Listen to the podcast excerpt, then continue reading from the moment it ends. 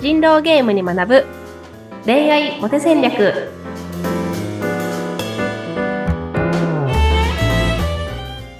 皆さんこんにちは恋愛コンサルタントの渡辺優香とインタビューを務めさせていただきますズッピーこと逗子秀次ですゆうかさん今週もよろしくお願いしますよろしくお願いしますはいあの実はね今回3回目の放送ということではいうん人狼ゲーム私もねあのこのゲーム実際にやったことはなくてあの噂とかアウトラインしか知らないんですけどもこの人狼ゲームっていうのは市民側と人狼側に分かれて市民側に扮して人間を滅ぼそうとする人狼狼を会話の中で推理して処刑することで平和を守るゲームとこんな捉え方でいいんですかはい大丈夫ですはい。あの、まあ、キーワードに人狼ゲームという言葉がね、いっぱい出てくると思いますので、リスナーの方も、ちょっと人狼ゲーム、どんなゲームかな、よろしかったら参加などもね、していただきたいなと思っておりますけども。うんうんうんうんうん。ゆうかさん、その中で、まあ、ゆうかさんは恋愛コンサルタントということで、この人狼ゲームを、まあ、ヒントに、こうやったらモテるよってことをいろいろと研究されて、皆さんにご紹介しているようなんですが、うんうんうん。この人狼ゲームの中に役職っていうのがあるんですってそうなんですそうなんですさっきね、あの市民側と人狼側に分かれてあの戦うんですよみたいなお話をしていただいたと思うんですが、うんあの市民側もみんみんなが市民ってわけじゃなくていろんな役職がありますと。はい。で、すごく代表的なものを3つご紹介すると、1つ目が占い師、うん。 2つ目が霊媒師、うん。 3つ目に騎士っていうものがあります。はいはい。人狼ゲームは昼のターン、昼の議論のターンと夜のあのターンっていうのを繰り返すんですけど、うん。ら占い師は夜のターンで誰か一人の正体を人狼か人狼じゃないか見つけられる。うん。霊媒師はその前の夜のターンに、その前の昼のターンで処刑された人が人狼だったか人狼じゃないかを知ることができる。うん。騎士は自分以外の誰か一人を人狼の襲撃から守ることができるという、まあ、役職だったりするんですが、はい。はい、これを見ていて、すごくこう恋愛に活かせるなと思った要素があったので、今日ご紹介したいなと思っています。なるほど。はい。で、それがですね、あの、セルフイメージに関することなんですけど、うん。なんか、こう、ズッピーさんってセルフイメージを高めましょうとか言われたことってないですかいや、まあね、そういったいろんな、まあ、ビジネス関係の、まあ、講習会なども受けたことありますけども、ううんん。うんうん。確かに確かに。こういうセルフイメージを持ってくださいっていうことは言われたことは何回かありますね。そうですよね。うん。私もすごくそのセルフイメージを高めることが、まあ、恋愛においてすごく大事だと思っていて、やっぱり自信がない人と付き合いたいって思う人っていないから、うんそうんの自信がある人と付き合いたいって、まあ女性はみんな思うと思うんですね。はい。でも、あの、だから自信を持った風に行動してください。自分はモテる男だと思って行動してくださいっていうことをよくお客さんに言っていたんですが、うん。そうするとお客さんから言われるのが、はい、や、でも僕誰とも付き合ったことないし、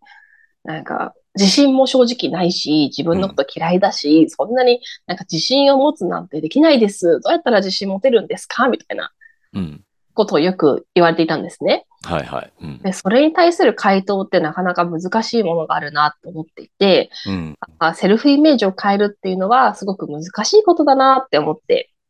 いたんですよ。はい、確かに。うん。でも、人狼ゲームを見たときに、なんか、人狼ゲームで配られたカードが何だったかによって、その人の思考とか、立ち振る舞いとか、発言まで、全部一気にガラッと変わるなっていうことに気づいたんですね。それが役職ってことですね。そうそうそうそう。たとえうん例えば、まあ、自分が市民のカードを引いたとしたら、うんまあ、人狼どこかなっていうのをね、考えていくっていうのが、まあ、一般的なんですけど、はい。例えば自分が占い師を引いたとしたら、うん今日の夜に誰を占おうかなっていう目線でそ、その場に参加するし、うん。でも騎士を、騎士を引いたら、誰を今日守ろうかなみたいな感じで、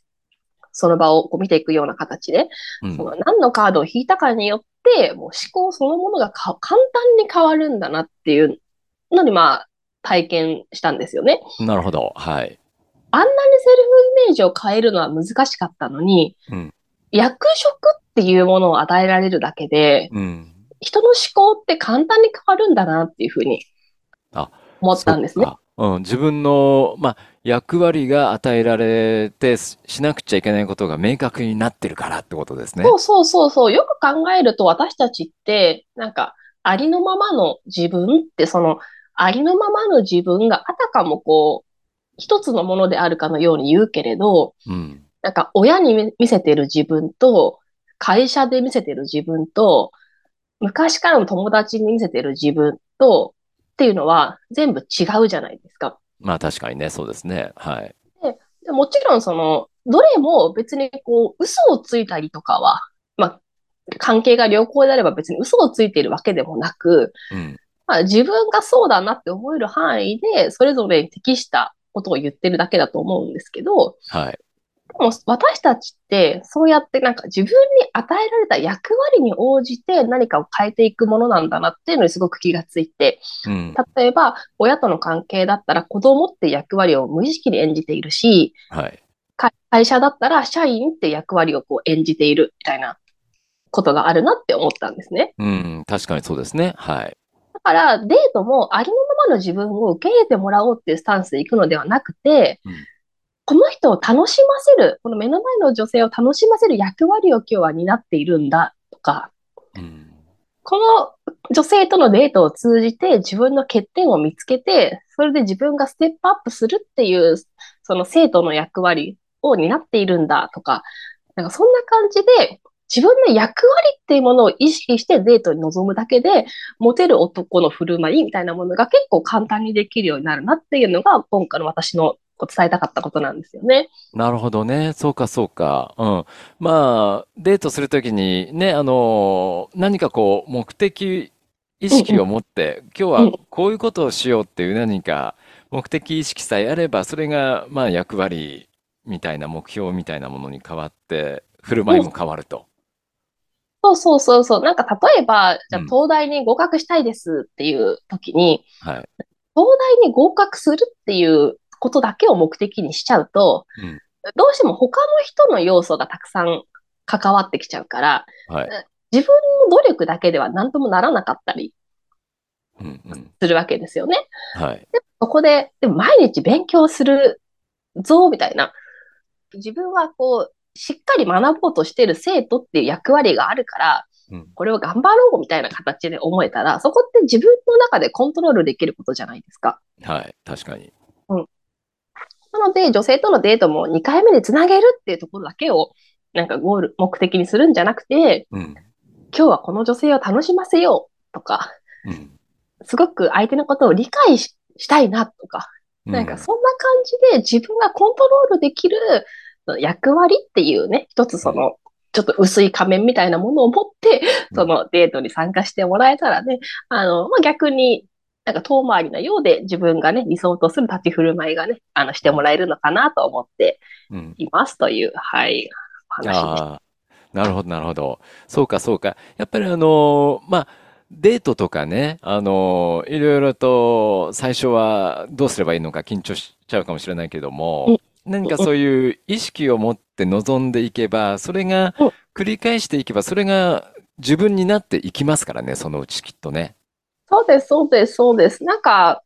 なんか自分、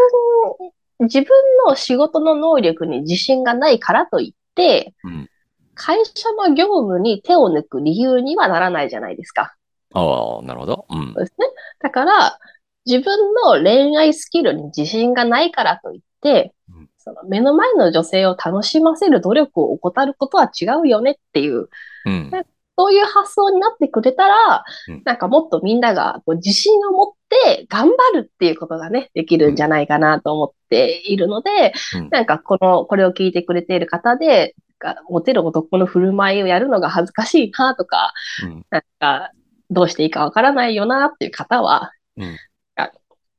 その場のデートを楽しく過ごす、いい時間にするっていう役割を自分が担っているんだっていうふうに思って、うん。デートにね、参加してもらえたら、結果として次につながる確率がめちゃめちゃ上がると思っています。なるほど。ありがとうございます。まあ、ありのままの自分を見てって言うんじゃなくて、やっぱこう目的を持って、もう能動的にこう、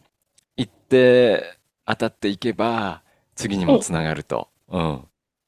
いうことですかね。そうです。で、まあ、そう、よく言われるのが、うん。よく質問を受けるのが、なんかその、でもそれってありのままの自分じゃないから、うん。将来その化けの皮が剥がれた時に、なんか嫌われちゃうんじゃないですかみたいなうん。ことを言われたりするんですけど、はい。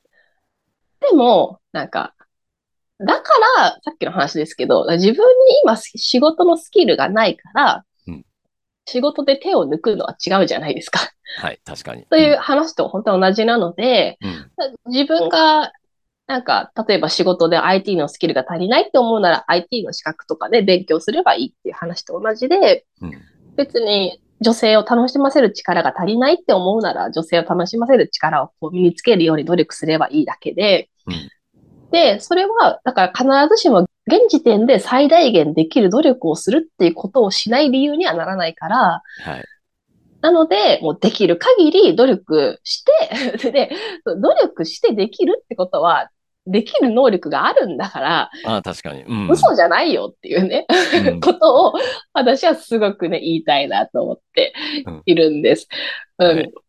なんか、ありのままの自分を受け入れてほしい。なんか、カッコだから手抜きしたいは違うよねっていうのをうね、ん。はい、思うんですけ確ど、どう思いますかはい、わかりました。ありがとうございます。やっぱね、あの人と人で、あの接するわけですから、何かこう、能動的に目的をね、持ってこう前に進んでいただければなと。で、自分の役割がこう、明確になってれば、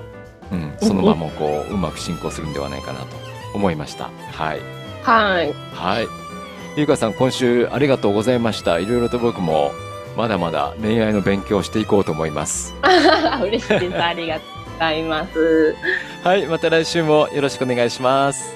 はい。よろしくお願いします。